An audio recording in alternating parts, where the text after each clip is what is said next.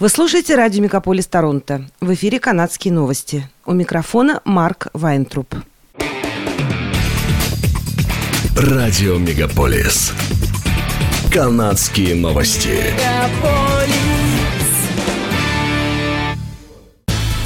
В эфире «Канадские новости» у микрофона Марк Вайнтруп. МИД Канады уведомила о возобновлении дипотношений с Саудовской Аравией. В 2018 году Саудовская Аравия отозвала своего посла в Канаде, а посол Канады в Эр-Рияде, соответственно, был объявлен персоной нон-грата. Причиной тому послужили высказывания канадского МИДа. Оно в Твиттере выразило серьезную обеспокоенность арестами гражданских активистов и борцов за права женщин в Саудовской Аравии.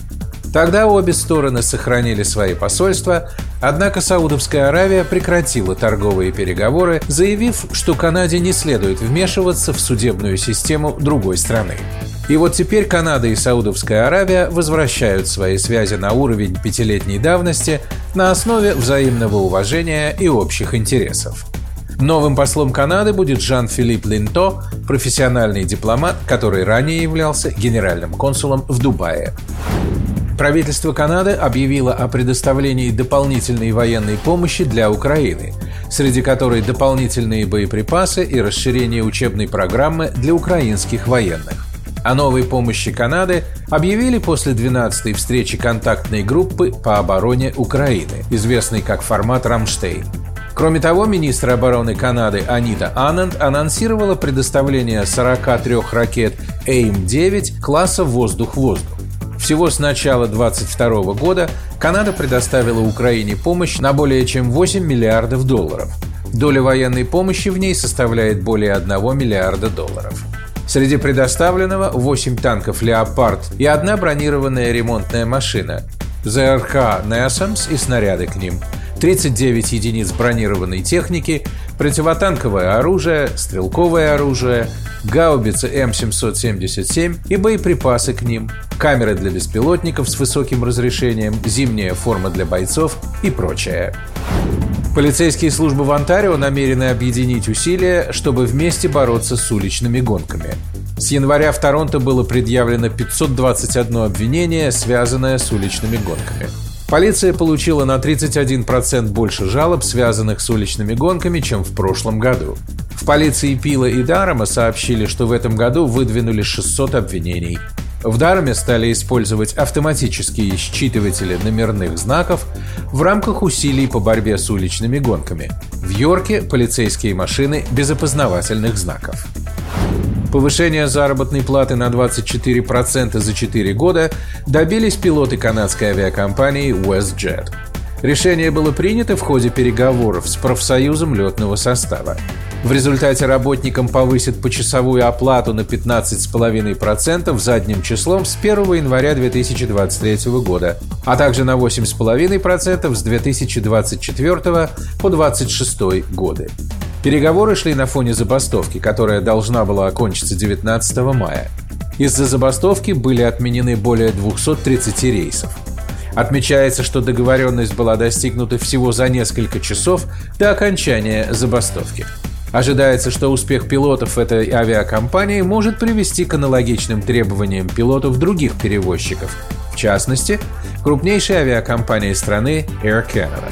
В этой авиакомпании члены профсоюза должны решить до 29 мая, придерживаться ли им коллективного договора, подписанного в 2014 году на 10 лет, или действовать уже сейчас.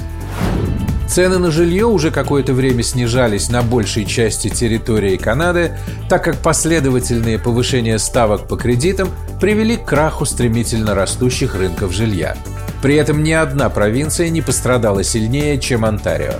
Новый отчет, опубликованный Зукаса, проливает свет на уменьшающуюся стоимость жилья по всей стране и в частности в Онтарио, где в одном городе цены на недвижимость упали почти на 275 тысяч долларов за полтора года.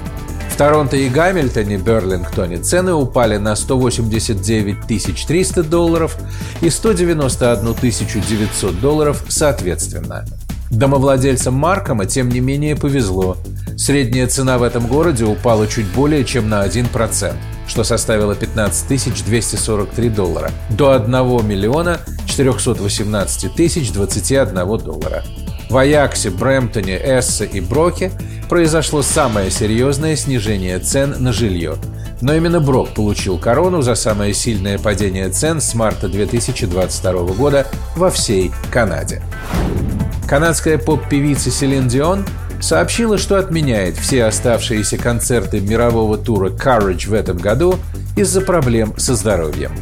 В декабре 2022 года Дион объявила, что у нее диагностирован синдром скованного человека.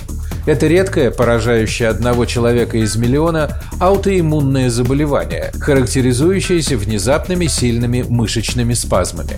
В прошлом году 55-летняя певица рассказала, что спазмы влияют на ее повседневную жизнь, затрудняют ходьбу и не позволяют ей пользоваться голосовыми связками так, как она привыкла. Тогда диагноз заставил ее отложить до июля европейское турне 23 года, которое должно было начаться в феврале. Оставшиеся концерты с августа по октябрь должны были пройти в Амстердаме и Хельсинки, а затем с марта по апрель 2024 года продолжиться в Праге и Лондоне. На сайте певицы указано, что зрителям, купившим билеты на отмененные концерты, будут возвращены деньги через первоначальный пункт продажи. Это были канадские новости. С вами был Марк Вайнтроп. Оставайтесь с нами, не переключайтесь. Берегите себя и друг друга.